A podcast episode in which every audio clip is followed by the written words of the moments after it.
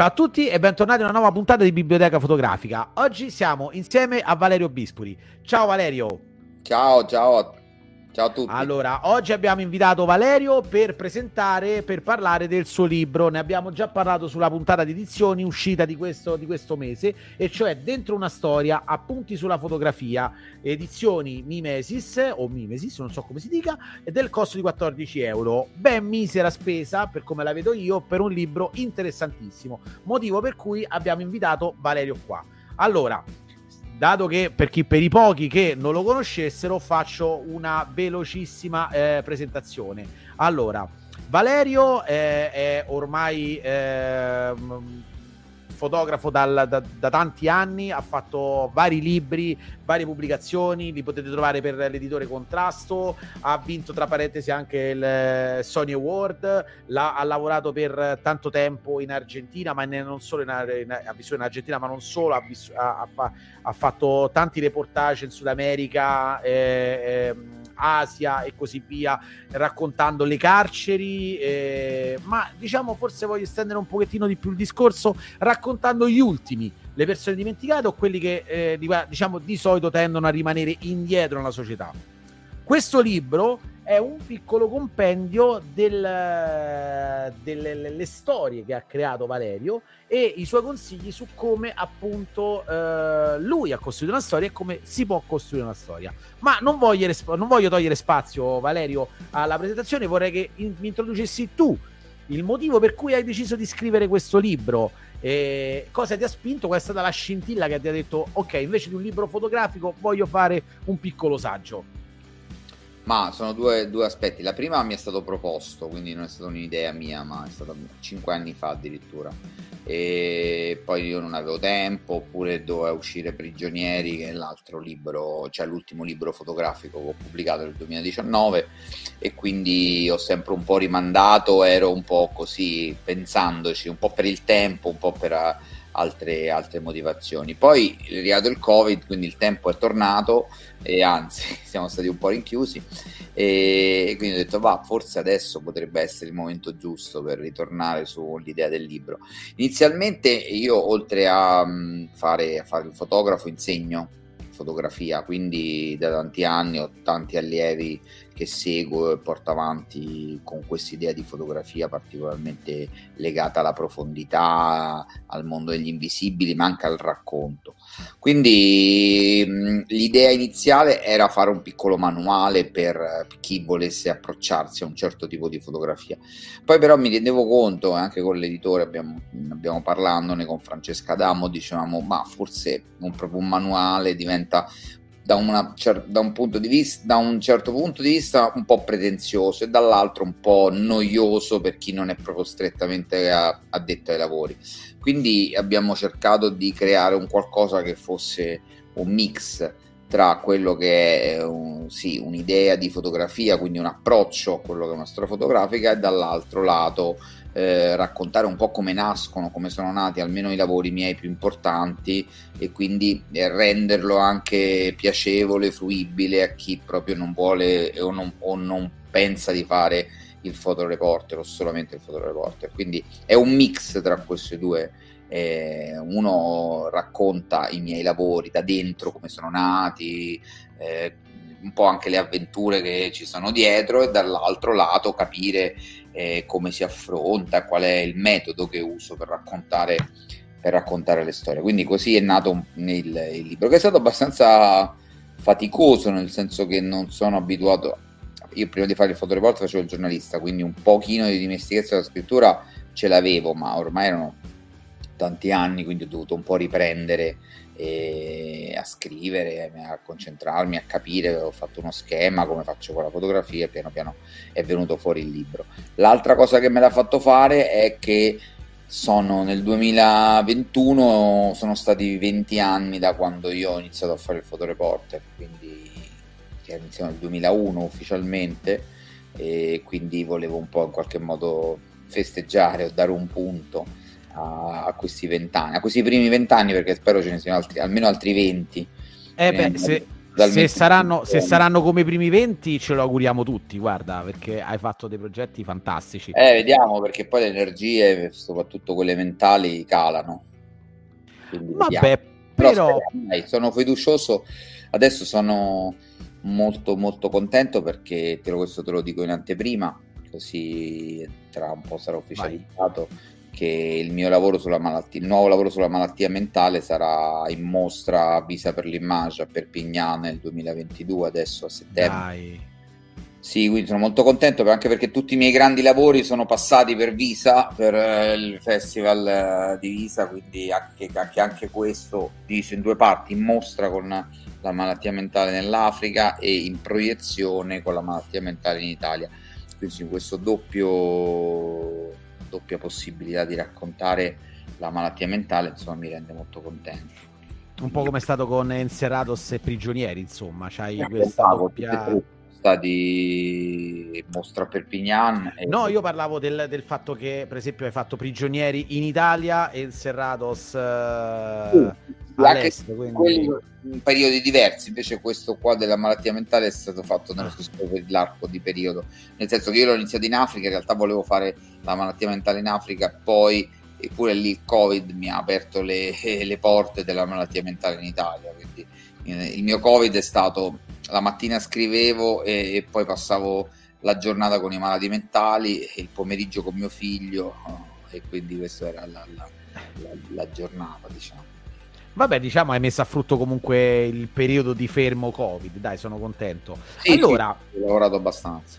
Beh, allora, innanzitutto lasciami dire che comunque sono d'accordissimo con te sul fatto che il libro non è lo volevi non rendere noioso e non lo è affatto, anzi in realtà è affascinante perché e per chi ovviamente consigliamo a tutti quanti di acquistarlo, e per chi lo acquisterà e lo leggerà, e possiamo dire che effettivamente è, eh, sono un racconto dei vari passaggi della tua carriera e come passaggio per passaggio, ricco ovviamente di ogni capitolo, ricco anche di, eh, di aneddoti interessanti, e tu eh, descrivi come c'è stata la tua evoluzione anche di fotografo. Però non è un libro in ordine cronologico, eh, passa da una no, parte. No, però no, no, non intendevo sì, infatti a livello cronologico, però intendo eh, ogni certo. tuo passaggio della tua carriera eh, ce lo hai raccontato in questo libro eh, e ci hai messo comunque in ogni passaggio quali sono state le cose più importanti, piccoli, piccoli aneddoti. Cioè, Faccio, uh, faccio, per esempio riferimento ad alcuni, alcuni, passaggi, per esempio, dei primi capitoli, in cui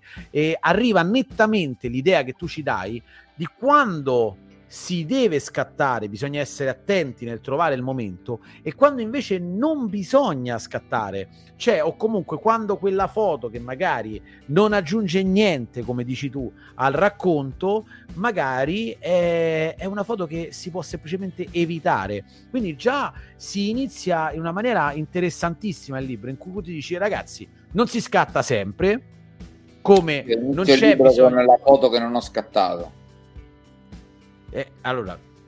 Beh sì, perché mi sembrava interessante eh, non, iniziare con, con, un non scatto, perché non sempre eh, bisogna scattare, dipende da tanti fattori, sia emotivi come spiego nel libro, sia proprio strutturali, se la foto eh, serve a qualcosa nel, nel racconto che uno sta portando avanti. Questa foto dell'immagine di copertina, stiamo vedendo, è una foto che ho voluto tantissimo io eh, mettere perché la ritengo una, è una foto meno famosa di quelle classiche dei miei lavori, però la ritengo soprattutto per un libro del genere interessante comunque anche con un pizzico di speranza alla fine di tutto, no? Questa maglietta rossa e questo gesto quasi che sembra di voler volare eh, in equilibrio sulla realtà e sulla vita e quindi è, è un, po', un, un, po', un, messaggio che non è solo totalmente negativo ma che è anche un pizzichino di fiducia o comunque di possibilità e poi mi sembrava bello questa immagine di questa bambina lo, di Regina io sulla lo, lo è sicuramente molto Beh. simbolica no? cerca di volare sulla spazzatura del mondo reggendosi in equilibrio e tentando di non cadere quindi un po' questa era Beh. l'idea ecco, per esempio, già questa, questa, scelta e il motivo per cui l'ha scelto mi richiama tantissimo al fatto che comunque siccome che comunque nel, nella tua carriera appunto hai sempre cercato di eh, fotografare le storie di chi passa il tempo, magari non, non, lo dico bene, rimane indietro, di chi viene ignorato, di chi eh, vive ai margini, diciamo, di quello che noi consideriamo una società eh, società normale, insomma, quindi persone che hanno tanti problemi di varia natura. Ecco, in ogni, in ogni caso, in, in ogni lavoro, cerchi comunque di avere sempre un, come dire, di trovare eh, una chiave empatica eh, per cui queste foto possano comunque raccontare non solo, ecco, la povertà, per esempio, di questa bambina qua, ma appunto, ecco, magari la speranza e trovare, per esempio, dai, dalle alle persone che si trovano in carcere in condizioni molto dure, l'umanità repressa che comunque ancora rimane in loro, il tempo sospeso come, come ce l'hai sempre considerato. Cioè, non, pur fotografando, raccontando queste persone dai problemi infiniti, non, non, non, spettacolarizzi mai la loro condizione veramente di sofferenza, ma cerchi sempre di trovare qualche cosa di, passami il termine, di umano probabilmente nel, nel, in loro.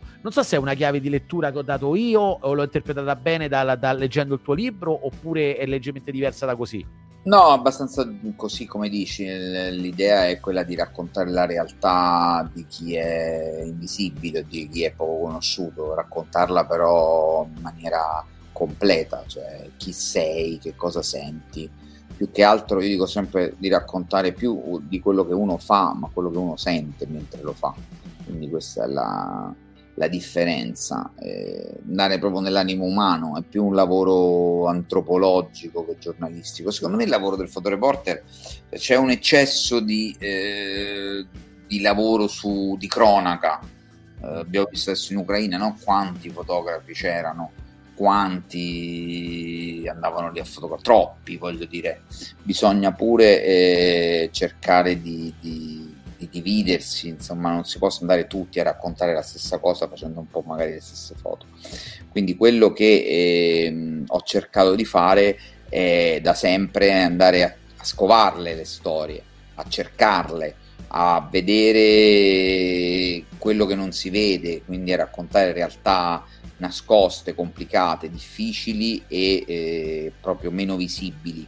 Questo è un po' secondo me il lavoro che eh, do- si dovrebbe fare quando uno fa fotografia, fotoreportage. Non solo andare a raccontare quello che succede, ma andare tu a cercare quello che succede.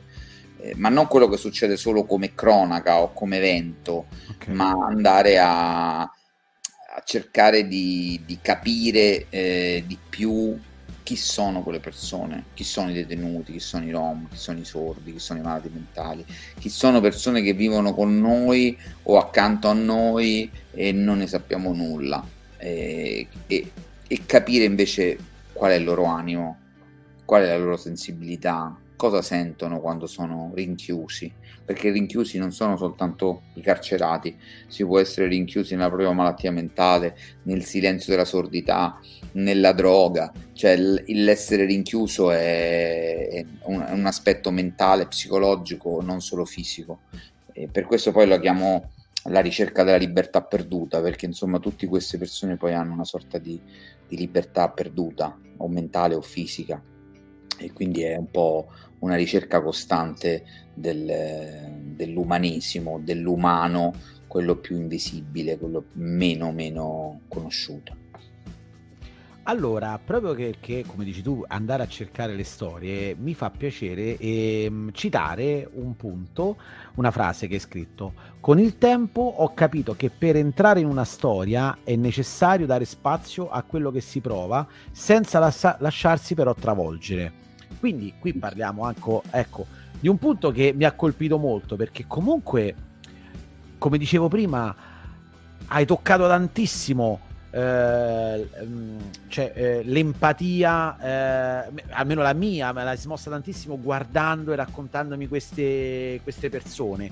Come hai fatto tu? Cioè, che difficoltà c'è a non lasciarsi davvero travolgere da queste... Magari, ecco, faccio, faccio un esempio sciocco, eh, dalle persone che magari sono rinchiuse in carcere e quindi senti effettivamente la loro sofferenza. Tu hai raccontato che hai mangiato con loro, sei stato con loro dentro, dentro le, loro, le loro celle. Come si fa a non lasciarsi lasciarsi travolgere anche da questi sentimenti di sofferenza effettivamente di persone che, eh, che, per carità se stanno là magari un motivo ci sarà ma comunque sono perso- esseri umani che stanno soffrendo tantissimo. Come hai fatto ah, poi sì, a trovare? quello è, è, per questo poi quando dicevo prima come battuta l'energia mh, mm, dopo un po' cala eh, tu hai visto anche tanti fotoreporter dopo un tot di anni dico che smettono ma insomma si dedicano a altro perché poi proprio questo barriera che tu devi comunque cercare di, di, mettere per non essere travolto emotivamente di fronte a quello che stai fotografando, al dolore, è una cosa che costa sacrificio, insomma, costa comunque impegno. Io lì per lì non è che faccio niente razionalmente, la, mi dedico, mi concentro molto su quello che sto facendo, cercando di, di non uscire dalla concentrazione del, del, lavoro che sto portando avanti nel momento. Poi certo, quando finisce cala, calano le barriere e tutto ti entra dentro. Però eh, quello che ti, ti, fa bene o comunque ti, ti protegge in qualche modo è pensare che quello che stai facendo possa aiutare o possa far rendere visibili le loro storie, no? Questi detenuti o questi carcerati, questi drogati, questi insomma malati, senza quella immagine che tu stai facendo sarebbero sconosciuti o comunque resterebbero in questa nicchia di silenzio, di invisibile, quindi li porti fuori, gli dai comunque una possibilità di essere conosciuti e riconosciuti. Quindi questo po- poi ti, ti, ti, dà la forza di, di, continuare, di lottare, di non farsi travolgere dalle emozioni. Però uno non è che non le sente. Per esempio, ti posso dire, nel piccolo io soffro terribilmente di insonnia, quindi qualcosa nell'inconscio arriva e, e fa eh. male. qualcosa la riesce a proteggere, qualcosa no. Eh, non puoi essere così tanto di ghiaccio, è impossibile, giustamente. E beh, allora quindi fondamentalmente, sempre se vogliamo leggere questo libro, al di là delle storie interessantissime che racconti, se vogliamo leggere questo libro con la chiave di lettura di un manuale sui generis, forse la, la, eh, dopo la prima difficoltà di cui parlavamo prima, cioè quando so per scattare e quando non scattare, l'altra, l'altra difficoltà non è quella tecnica di realizzare uno scatto fatto bene, quanto effettivamente se ci si avvicina a storie importanti eh, essere preparati come dire proprio mh, come, come, persone ad affrontare cer- cer- mh, certe storie. Immagino ecco sempre rifacendoci magari a storie che non sono tue eh, ecco chi va a raccontare persone che soffrono in questo momento anche se sono tanti in guerra e alla guerra in Ucraina ovviamente si possono vedere degli errori. Quindi probabilmente cer- più sono importanti e profonde le storie che si vanno a raccontare, le tue lo sono tanto, e più forse bisogna essere preparati non tecnicamente come fotografo, ma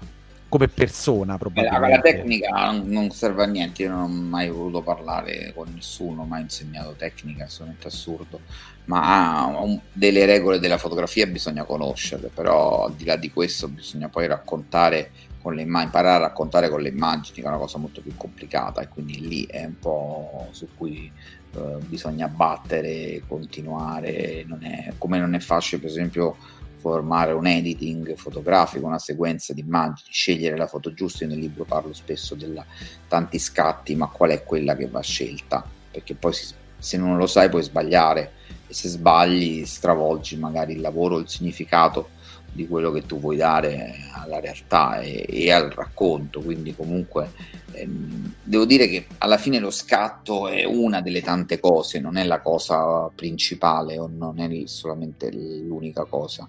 C'è tutto un, un pre e un post importanti quanto il, il momento dello scatto.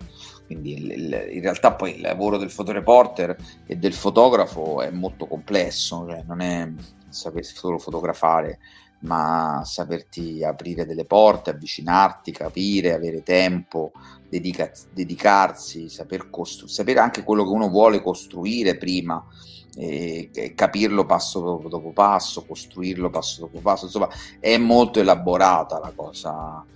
E sicuramente non è, fatto, non è un lavoro fatto per chi è molto timido, molto introverso, che comunque devi essere eh, sempre a contatto con le persone, sempre entrare nei luoghi e, e parlare, Beh, certo. conoscere, farti conoscere. Anche se, anche se devo dirti che spesse volte mi è capitato di parlare con fotografi, anche in questo canale, comunque tendenzialmente timidi, che però si trasformano quando fanno il loro lavoro. Beh, sì, anche gli attori, no? Ci sono molti attori che dicono di essere timidi e insicuri, poi quando vanno sul palco... Eh, si trasformano. Si trasformano, sì. Bah, io questa cosa mi sembra un po' assurda, però magari esiste, non lo so. Ma oddio, no, no, non lo so, ma... non sono timido, quindi non so, non so dirlo. Quindi no, non, non lo so, magari c'è questo, anche io non posso dirlo. Non, non... Però... Allora, visto che avevi, hai, come dire, introdotto la parola magica editing, che è una cosa importantissima, appunto perché si è parla di entrare... Come? È difficile, molto difficile.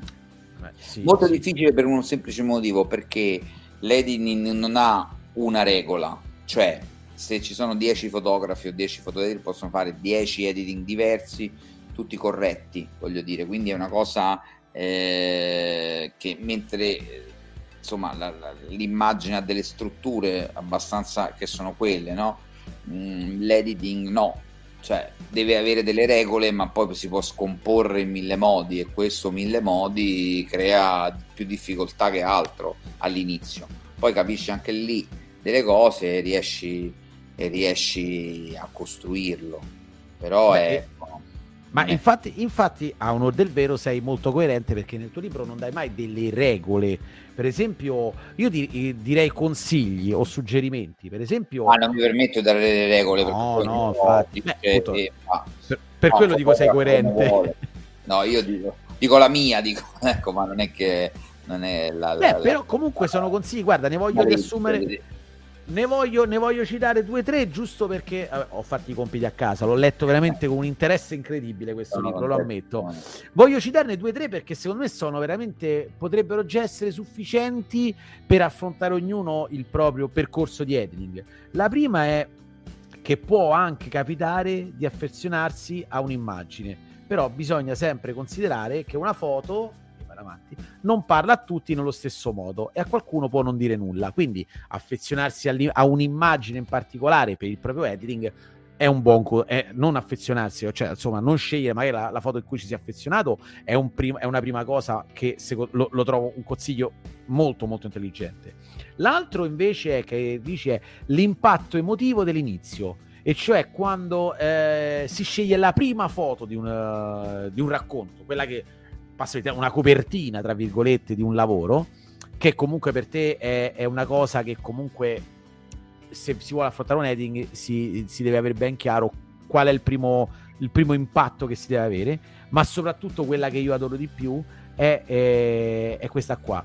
Tenendo eh, in un certo senso è stato utile dare una direzione al progetto scrivendo un foglio, i punti, bla bla bla, tenendo sempre a mente che le linee, la composizione e la luce di un'immagine sono utili se dietro c'è un contenuto quindi cioè, secondo me ci si basa fa- facilmente, almeno io ho riassunto queste qua solamente ah, sì, io per esempio una cosa che faccio vedere subito ai miei ragazzi quando iniziamo un percorso è proprio due foto, un, due mie foto, una è totalmente estetica, molto bella ma estetica, che alla fine se tu la guardi e la riguardi non racconta nulla, è bella da guardare, e una che è bella da guardare ma che ha un fortissimo contenuto e far vedere proprio che cosa perché uno ti può dire ma che cosa vuol dire la profondità o il contenuto quindi eh, dirla a parole va bene, ma anche spiegarlo per immagine, anche nel libro un po' lo spiego, fa vedere eh, la, la, la, differenza. Che, che se, tu, il fotoreporter non è un artista e non fa il fotografo per raccontare se stesso, fa il fotografo per raccontare la realtà. In questa realtà ci mette anche se stesso, è chiaro. Però eh, quindi se tu parli soltanto di estetica, non racconti la realtà, o, la racconti in maniera mm, totalmente così estetica, bella, ma senza quella profondità che invece e quelle difficoltà, anche quella bruttura, no? Le foto devono essere anche un po' sporche perché la realtà è sporca, non è sempre bella e pulita esteticamente e quindi renderla così reale. Poi, come dico nel libro, una delle cose più importanti è proprio questo bilanciamento tra le proprie emozioni e la realtà, cioè riuscire a eh, raccontare la realtà con le promozioni ma senza che una prevalga sull'altra. Quindi riuscire a bilanciare questi due aspetti è una delle cose più complicate nella fotografia nel fotoreportage. Che poi quando si dice fotografia in realtà la fotografia è tanta il fotoreportage è una forma di fotografia. Beh, certo, certo, certo. Se, se si fa magari una fotografia artistica. C'è chi magari, eh, come dire, Ma io che non io- esista io- quella... Devo dire una cosa, Simone, che, che ti sorprenderà. Mm, a me in realtà non mi piace la fotografia. Che vuol dire? Che non sono Beh, sei nato come giornalista. Sì, per la, fotogra- la- la macchina fotografica e l'immagine a me eh, in qualche modo serve il mio linguaggio, il linguaggio che sento più mio per poter raccontare una realtà nascosta, la- a livello antropologico, una realtà eh, chiusa, come abbiamo detto, invisibile. È il mezzo per cui... Però non è che a me mi piace fotografare, che me la dice, ah, sai che faccio oggi? Me ne vado un po' in giro per Roma a fotografare. Dire, non me ne frega niente, non mi porto mai la macchinetta con me se non devo lavorare. Non è che dico, sai, oh, boh, esco con la macchina fotografica. Ok. No, non esco mai con la macchina fotografica se non so che devo andare a fare un lavoro o devo lavorare. Quindi in realtà non è che così c'è questo amore per la fotografia in generale. A me serve la fotografia per raccontare il mondo invisibile e là la trovo veramente un mezzo super efficace, bello, importante, forte e, e penso sia il mio modo per poterla raccontare, però di, di base non è che vado in giro a fotografare, ma penso questo un po' tutti i fotoreporter, però in generale sottolineo che, che ecco, mi piace la fotografia come mezzo per raccontare, basta. E diciamo che non sveliamo niente perché voglio che tutti quanti eh, acquistino questo libro. C'è un capitolo, cioè il viaggio della trasformazione, in cui secondo me tu qua dici come sei diventato da. co- anzi, non come sei diventato fotografo, come hai cambiato il tuo linguaggio da scritto a immagine, ecco, diciamo così. Eh, Probabilmente. sì, sì, sì, certo, è stato Eh, beh, un- io lo, lo chiamo il mio viaggio cechevariano, dato che è stato di tanti mesi in Sud America, quindi eh, avevo 29 anni, mi pare 28, 29 anni. E, sì, sono accompagnato un mio amico eh, a fare un viaggio, lui doveva fare un viaggio per canale Viaggi, che era prima TV a pagamento di stream, molto prima di tutto questo, l'era che siamo adesso. Me la ricordo. dell'era. Me la ricordo. Eh, me la e, ricordo. e- e quindi lui mi telefonò dicendomi se l'accompagnavo in questo viaggio dove raccontava tutto il Sud America e siamo stati fuori un po' di mesi, neanche ricordo esattamente quanto, però un bel po'. E lì è stato questo attraversare il Sud America con mille vicissitudini, avventure di tutti i tipi e comunque eh, scoprendo anche per me la prima volta una realtà difficile di povertà, di, di miseria. Eh, là, là, eh, io accompagnavo lui, però in realtà poi avevo il tempo pure di fare qualche immagine, qualche scatto, era ancora la passione la fotografia. E lì però mi sono accorto che funzionava, cioè che io scattavo e di fronte a queste immagini eh, chiaramente ancora non avevo idea proprio del racconto. Partiamo che io però fino a, da, dai 18 ai 28 ho fotografato tantissimo anche in giro per il mondo, però mai con un'idea di storia e mai come un'idea di professione, così come passione. Come passione, no, è sbagliato, sempre con quest'idea di raccontare, non ho mai fotografato altro che miseria o che di povertà o che difficoltà, quindi sempre con, comunque con, quest'idea di immagini. Però non era costruito nulla, l'ho sempre immaginato come una cosa parallela al giornalismo che volevo fare all'epoca. Invece questo viaggio mi ha detto, poi, poi ero, cioè io già ero inserito nel mondo del giornalismo, quindi eh, lavoravo come freelance, però avevo un mio stipendio, un paio di contratti libero professionisti, insomma ero già avviato alla professione. Invece in quel momento ho deciso di cambiare tutto e, e di andare a vivere in Sud America, perché poi ho vissuto tanti anni in Argentina, dieci anni, dal 2001 al 2011 e lì ho girato tutta l'America Latina e, e ho costruito i miei primi lavori. Insomma, però sì, questo viaggio è stato il viaggio della trasformazione, dell'idea che volevo fare questo nella vita. Però Beh, ecco, al- la cosa che dico è che per farlo nella vita devi avere ancora di più che passione, devi essere proprio Quasi un'ossessione, come dicono molti. ma devi vivere per questo. E io dico, il direttore d'orchestra o il primo violino di un'orchestra eh, non è che suona solamente ah, nei concerti, cioè ogni giorno si allena per ore, ore, ore, ore, ore, ore, ore, sempre di più. Sì, devi, devi sposare questi, insomma, deve essere la prima cosa tua nella vita più di ogni altra, se no non lo puoi fare a livello professionistico.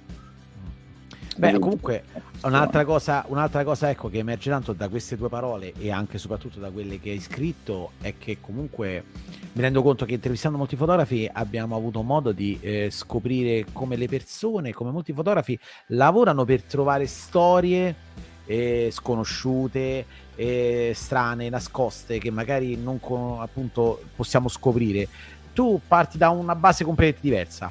Tu vai a cercare le persone da scoprire. Sì, le storie sconosciute, c'è questa idea di trovare le storie, per tutte se ho già detto, e quindi andiamo a trovare proprio la cosa che non esatto. si sa. Tu invece, cioè, vai a, cioè, quando, io penso semplicemente a i, i, i carcerati, cioè, penso in quasi tutte le zone d'Italia ci possono essere luoghi di tensione. I carcerati tutti là. ma nessuno li conosce, cioè questo è il livello. Esatto. I tutti li conoscono, ma nessuno li conosce, cioè sanno che esistono, ma chi sono, cosa sentono, chi prova un uomo privo di libertà, come vivono, qual è la loro giornata, quali sono i loro sguardi. Questo è, mi interessa, capito? E, e, anche cioè quello che si sa, si conosce, ma non si vede o non si vede in profondità, quindi farlo emergere. Adesso, dedicato questi ultimi anni, ancora ci sto lavorando, le ultime cose sulla malattia mentale. Chi sono i malati mentali? Non si sa niente. Le ultime cose sulle malattie mentali, Basaglia 30 anni fa che ha cambiato, che ha chiuso i manicomi, poi zero. Nessuno sa dove vivono, cosa fanno, come è cambiata la struttura, chi sono. Mm se domandi a qualsiasi persona, posso domandartelo pure a te, nessuno no, sa non lo so. Non lo so, sono non le so, REMS, no. nessuno ha mai sentito parlare di REMS, uh, gli SPDC, nessuno sa che sono, e, o, o, chi non è, se non gli addetti ai lavori, ma soprattutto poi che fine fanno questi... Eh. E allora perché no? Cioè, devi andare a trovare la storia assurda, non, nessuno parla da una vita dei malati mentali, de, veramente, se no discorsi fatti pure lì fotograficamente 30 anni fa, ma che cosa è cambiato oggi, chi sono oggi, come vivono. Quindi la, le storie a me interessano eh, sotto casa anche. Cioè non c'è bisogno di viaggiare tutto il mondo, voglio dire. Eh, io poi per trovarle fa più adrenalina, fa più fico viaggiare, è più divertente forse, però le storie le puoi trovare benissimo anche in Italia, nel senso che non c'è bisogno di fare sempre il giro del mondo per andare a trovare la storia strana ripeto, è più divertente magari per chi è, si sente un pochino a volte più fotoreporter viaggiando nel mondo. In realtà, se tu vuoi cercare l'umano, lo trovi ovunque. Quindi... Che poi lo, dici così, che poi alla fine comunque questo, questo tipo di, di, approccio ti ha fatto viaggiare comunque tantissimo uguale a te. Quindi, certo, cioè, quindi comunque non è che limita i tuoi spostamenti. Certo, però Prigionieri l'ho fatto in Italia, eh, tanti anni, la malattia mentale parte quasi tutta insomma la metà l'ho fatta in Italia, i rom li ho fatti in Italia, voglio dire i sordi li ho fatti in Italia, se tu guardi quanti lavori poi ci sono che ho fatto principalmente in Italia, eh, la metà più che o forse addirittura più della metà, quindi non è che necessariamente è così. È chiaro, per esempio, la malattia mentale io sono partito dall'Africa perché ho pensato, cioè ho capito leggendo l'idea che, che l'Africa da poco poco, insomma diciamo una decina d'anni, eh, si è accorta della malattia mentale. Prima eh, non aveva, eh, eh moriva di fame, l'AIDS, le problematiche, ma i malati mentali sono milioni, migliaia, non sai quanti, non esistevano. Non c'era una struttura, un'attenzione, quindi erano niente. E quindi sono partito da là per vedere eh, che stava succedendo. Eh, poi si è aperta anche l'idea di farlo anche qua in Italia e sono riuscito per fortuna, sai, ho avuto anche persone che ti aiutano perché poi andare nei posti così istituzionali a fotografare non è così semplice. Devi avere eh, permessi, persone in cui credono. Nella, eh, nei, racco- nei, racconti, nei, racconti, spesso, soprattutto in quelli, negli, ne, dire, negli episodi più estremi, addirittura insomma quando e ribadisco, questo è solo un assaggio, leggete il libro, come quando eh, racconti che ti bendano per, per, portarti a vedere dove si fabbrica, dove si produce il paco, che è una droga, cioè lì siamo proprio oltre i livelli del trovare l'aggancio, lì proprio siamo eh, proprio... tanto tempo però, insomma ci sono arrivato dopo due anni di lavoro a raccontare queste però, però, per esempio, racconta, hai raccontato spesso ecco, che per tra dentro le carci comunque bisogna fare, bisogna comunque a, a chiedere permessi, e in alcuni Beh, punti è più facile, in altri più difficili. Uguale. Eh. Anche la malattia mentale che sto facendo è mm. eh, chiedere permessi, avere autorizzazioni, poi c'è l'incubo per ogni fotoreporter, soprattutto in Italia, io lo chiamo l'incubo perché secondo me è una legge che dovrebbe essere un, rivista,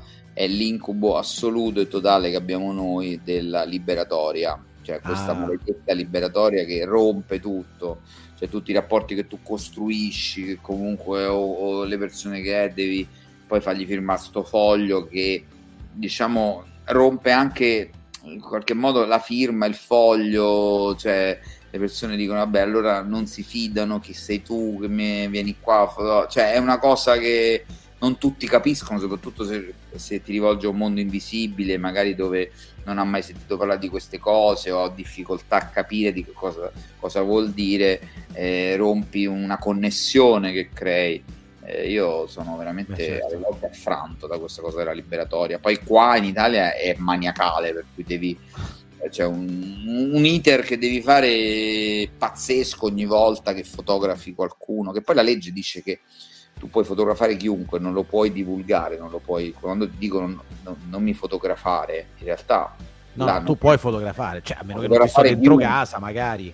Sì, sì, no, no, nel senso che tu puoi fotografare chiunque, non lo puoi poi mostrare, diciamo, pubblicamente, però non è che tu non puoi fare la foto, non la puoi mostrare in casa. Però comunque è molto complessa la cosa ed è veramente una, uno strazio questo della libertà. Quindi tu ti immagini che io devo andare no, un, un, detenuto con cui costruire un rapporto, un malato mentale, un, to, un drogato. Alla, alla fine sembri un rappresentante, gli metti il foglio, firma. Poi mi scusami, firmi perché poi devi spiegare ogni volta che cos'è la liberatoria, perché devono firmare un'energia, uno spreco di tempo per Guarda, è la cosa più che mi annoia più di tutti è questa lì. Che poi a che cosa serve? Dicono per proteggere, tutelare. Bah, vabbè, io lo trovo assurdo, allucinante. Beh, beh, cioè, proteggi a priori, basterebbe semplicemente. Ma proteggi nel cosa... Dopo, se, se la chiedi a una persona di, eh, se vuoi essere fotografato, se vuole fare il lavoro con te, ti dice di sì, non è che devi ufficializzarla con un contratto questa cosa cioè, non è che tu, io non, non rubo le foto, non mi piace, non ho mai fatto, non è, non è che vado in giro se poi si viola la privacy di una persona, allora dopo quella persona ah, fa, che, i passi legali che, che ritiene necessari. Ma... È un altro discorso, però se nel momento in cui quella persona ti guarda, l'accetta, sorride, comunque c'è un rapporto, non è che tu stai facendo qualcosa. È come, è come se ogni persona che invito dentro casa mia gli faccio firmare un contratto, giura che non mi rubi niente dentro casa, la stessa eh, cosa. Dice, ho invitato, basta. Eh, firma perché eh, dici che io ti ho fatto entrare, perché se no io ti denuncio come violazione di domicilio cioè, allora, dice, allora guarda, se tu non hai firmato queste cose, dico che tu sei entrato di nascosto e stai di... E, e vi stai rubando dentro casa. No, vabbè. dentro casa, quindi eh, insomma è un po' assurdo questa roba. Scusami la parentesi, ma... No, no, no, beh, eh, eh, no. Di, mi fa perdere tanto tempo e mi rovina un sacco di è importantissimo, è importantissimo perché, anzi, hai fatto bene a dire una cosa del genere perché è un aspetto che magari io o molte persone che non fanno questo tipo di storie o che non fanno questo tipo di lavoro è, è, non, non, è, è una condizione su cui bisogna ascoltarsi. Quindi, se si approccia ovviamente storie eh, dove l'elemento umano, le persone sono la, la, diciamo la, la storia di fatto, c'è questo ostacolo è un ostacolo che comunque all'estero c'è lo stesso, c'è lo stesso Valerio. Eh, c'è lo stesso, ma è molto più debole. In Italia è uno dei paesi in Europa più forti con questa legge della privacy. Cioè la, la privacy qua in Italia è mm, veramente è, è, la più forte che c'è in Europa. Tu qualsiasi cosa è privacy, pure se dici ma mi chiamo eh, privacy, devi firmare ogni volta, tu, ogni volta che tu dai i tuoi dati devi firmare sempre per la privacy in quasi dove ma cioè ma ci rendiamo conto? Lasciamo... Oddio, mi sono dimenticato, Valerio, non ti ho fatto firmare la liberatoria per, per questo video. Hai capito? ma che rottura di scatole, guarda. Una cosa proprio infinitamente... Eh beh, eh beh. beh, comunque fa parte, è, è, una condizione importante del lavoro, ribadisco, e che se si può riflettere tantissimo appunto su quello che hai appena detto. Allora, a parte che volevo comunque ricordare a tutti quanti che all'interno di questo libro ci stanno anche un sacco di foto che metti a corredo, quindi non è solamente un saggio, ci sono un sacco di foto che metti a corredo del libro. Quindi la scelta delle foto non è stata poi una scelta legata a solo alle foto migliori o più significative, ma più che altro alle foto di cui parlo. Quindi sì, sì, sì. parlo di un'immagine per qualche motivo e leggo vicino un'immagine in modo che uno può osservarla e farsi un'idea. Sì, penso, penso tantissimo a, a, quando hai descritto, e ribadisco, voglio stimolare apposta la vostra curiosità, a quando hai descritto quella ragazza prostituta, oddio, dov'era? In Sud- eh, esatto, che l'hai descritta con questo, con questo, quest'ombra del ventilatore come se un mostro la avvolgeva. Lei che. eh, e io me la stavo immaginando, giro la pagina e la vedo e detto porca miseria, fantastica. Quindi assolutamente cioè, sono sì, molto funzionali al racconto e le trovo fantastiche. Cioè, hai fatto un abbinamento incredibile. Come anche, per esempio, ecco, quando parli della, della sposa, di questa sposa gypsy che, che, ha il volto affranto mentre si avvia le nozze. Dico, quello che racconta la, la profondità no, dell'immagine, quello che ti racconta non solo la sposa, ma cosa sente quella sposa in quel momento. Quello sì, assolutamente, assolutamente. Mm guarda, io tro- ho trovato questo libro un qualcosa di veramente incredibile, quindi consiglio a tutti quanti di, di acquistarlo. Valerio, non voglio trattenerti ancora per tanto, però no, vabbè, chiedo, vabbè, sì. ti chiedo, ti chiedo delle, una considerazione. Ecco, se dovessi come ecco chiudere questo l'ultimo capitolo di questo libro idealmente consigliare a qualcuno come eh, affrontare una storia, come prepararsi a una storia, al di là di quello che hai già detto. C'è qualche aspetto che ancora non abbiamo trattato, qualche consiglio? Ma io dico sempre vogliono due parole, con, due parole dici tutto quello che è, racchiudi quello che, è, che, che, può essere per me il fotoreportage, ma anche forse un po' in generale il fotoreportage. Due parole fondamentali per poter affrontare questo lavoro e, e forse possiamo chiudere con questa idea questo non dico consiglio ma eh, bisogna avere queste due cose per poter fare questo il fotoreporter questa è una storia e sono queste pazienza e coraggio è vero l'avevi scritto l'ho anche scritto sì. l'hai scritto adesso l'hai detto coraggio io il coraggio non mi è mai mancato, la pazienza è una cosa che ho dovuto, anche questo lo scrivo nel libro, ho dovuto eh, piano piano costruire nella mia vita. Allora, sul coraggio confermo al 100% perché se sono vere le cose che hai descritto qua, ci hai avuto coraggio in più di un'occasione. E no, non, coraggio che io non credo che avrei avuto non sarei in grado di scrivere cose non vere perché non sono uno scrittore. Quindi... No, no, era per dire, no, giustamente, però, guarda, io ti, ti assicuro che non, non, so se avrei avuto il coraggio di mettermi in certe situazioni come hai fatto tu per raccontare così a fondo una storia in una maniera incredibile e, e soprattutto, ecco, quest'altra cosa che comunque aggiungerei invece che è proprio il tuo marchio di fabbrica, se mi permetto, da utente naturalmente, è la verità cioè, non hai, non hai mai voluto raccontare. Eh, quando, se, se, sentivi che ti mancava un pezzetto della storia, eh, hai tirato la lunga ancora per, per, raggiungere quell'ultimo pezzetto perché serviva per raccontare. E quando tu, quando tu racconti appunto di certe situazioni, dici però mi manca ancora magari quella situazione, quel dettaglio, quella cosa, hai sempre la, vedo che comunque l'hai sempre ricercato e probabilmente se non è una delle, delle, due parole, diciamo è la, la terza tra parentesi, dai. Assolutamente, l'etica per me è molto importante, se racconti la realtà devi avere rispetto di quello che è la realtà e quindi descriverla per quella che è, assolutamente senza stravolgerla in nessun modo. Quindi è un po' se decidi di raccontarla devi essere così coerente nel raccontare quello che veramente c'è, esiste e non riprodurlo in nessun modo. La fotografia di oggi e poi vabbè chiudiamo.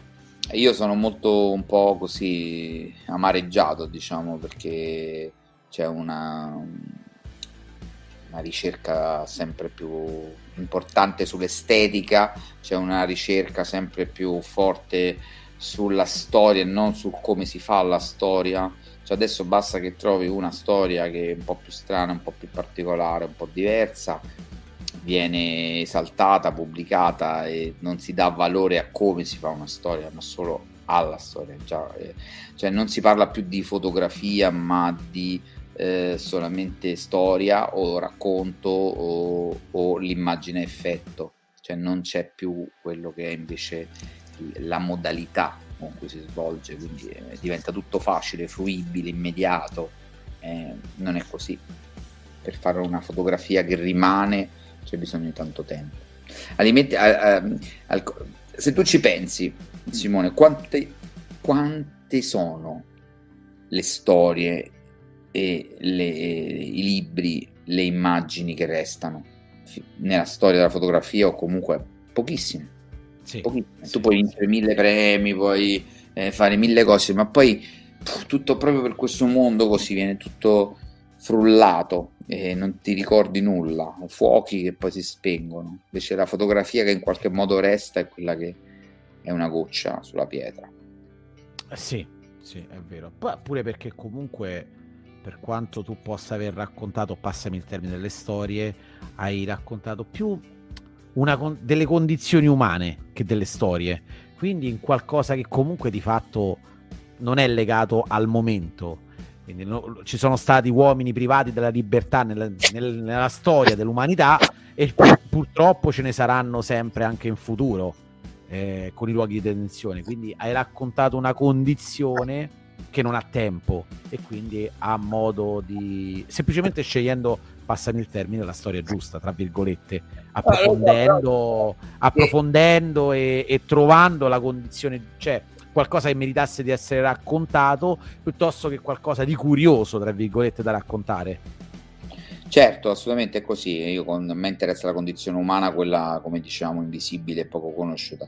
Però ecco, penso che se l'ultima foto di Encerrados l'ho fatta nel 2009, sono passati 13 anni, se ancora oggi eh, mi chiedono foto, vendo foto di Encerrados, vuol dire che è qua. Encerrados eh. veramente è un lavoro molto antico, iniziato vent'anni fa praticamente, vuol dire che, che è una fotografia in qualche modo che resta e poi c'è un'immagine romantica del quando, quando per esempio faccio un libro fotografico. Questo bello, concedimi questo romanticismo. Mi sono, mi sono immaginato che quando fai un libro in qualche modo rimane per sempre e magari tra cent'anni in una cantina un bambino, un ragazzino trova questo libro mangiato dalla polvere dei topi e si innamora di una foto e poi magari decide di fare il fotografo. No, guarda, mi hai dato la pelle d'oca perché praticamente è il, è il, motivo per cui io qua ho una libreria piena di libri fotografici, perché per me è, è, è l'unica cosa che res, resta. resta il, canale, il canale, vabbè, è facile dirlo da me, il canale si chiama Biblioteca Fotografica, quindi immagina, eh, è ovvio che comunque dico, per me... Libri. Ecco, quest'idea che mi sono, quando ho fatto il primo libro in Serrato, ho detto, chissà magari quando sarò polvere della polvere ci sia un, qualcuno che ritrova questo libro mangiato e che lo sfoglia. Bravo, e, bravo assolutamente. Non, magari... non, sono, non, sono, d'accordo, è proprio la mia regola. Per me è qualcosa eh. che è giustissimo. Allora, chiudiamo veramente. Appunto, visto che parliamo di libri, Valerio Bispuri dentro una storia, appunti sulla fotografia. Eh, c'è la prefazione di Marco da Milano, mi, dispiace, non avevo ancora citato. Edizione Mimesis, eh, costo semplicemente 14 euro. Avete già delle foto di Valerio che, e neanche poche. Le, la, è un'edizione Marco molto, da Milano ha scritto una bellissima prefazione. Sì, è un amico sì, sì. e insomma ha sempre creduto in un certo tipo di fotografia, quindi è una, una prefazione bellissima che mi ha commosso. Allora, Valerio, chiudo semplicemente leggendo il tuo incipit, che racchiude effettivamente tutto di quello di cui abbiamo parlato. Quello che cerco nella fotografia è una dimensione che racconti gli invisibili, i miserabili della Terra, l'umanità nascosta, quella che dà fastidio per la sua sola esistenza, gli esclusi. Quindi non si può leggere questo e tra parentesi dopo andatevi a vedere Encerrados, Prigionieri, Pago e via. Il problema è che molte persone non vogliono vedere queste cose, quindi le, le escludono a priori. La miseria, la, la, la difficoltà. Le, le, se ami la fotografia, secondo me sono le storie più belle che, che devi andare a scoprire. Non, non, ci sono santi. Anche perché se te le continuano a chiedere, vuol dire che gente che le vuole scoprire ci sta. Qualcuno magari c'è. ok, grazie Valerio per il tuo grazie tempo, sono stato molto contento. Do- allora, dove possiamo seguirti? Su Instagram sei abbastanza presente, il tuo sito e... è bello attivo, ci sono tutti i tuoi lavori sopra, ho visto. Sì, il sito veramente lo tocco poco e niente da un po' di tempo, più che altro sì, Instagram valerio.bispuri e... Metteremo tutti i link in descrizione, perfetto. Ok, grazie Valerio, ciao. E Simone, ciao.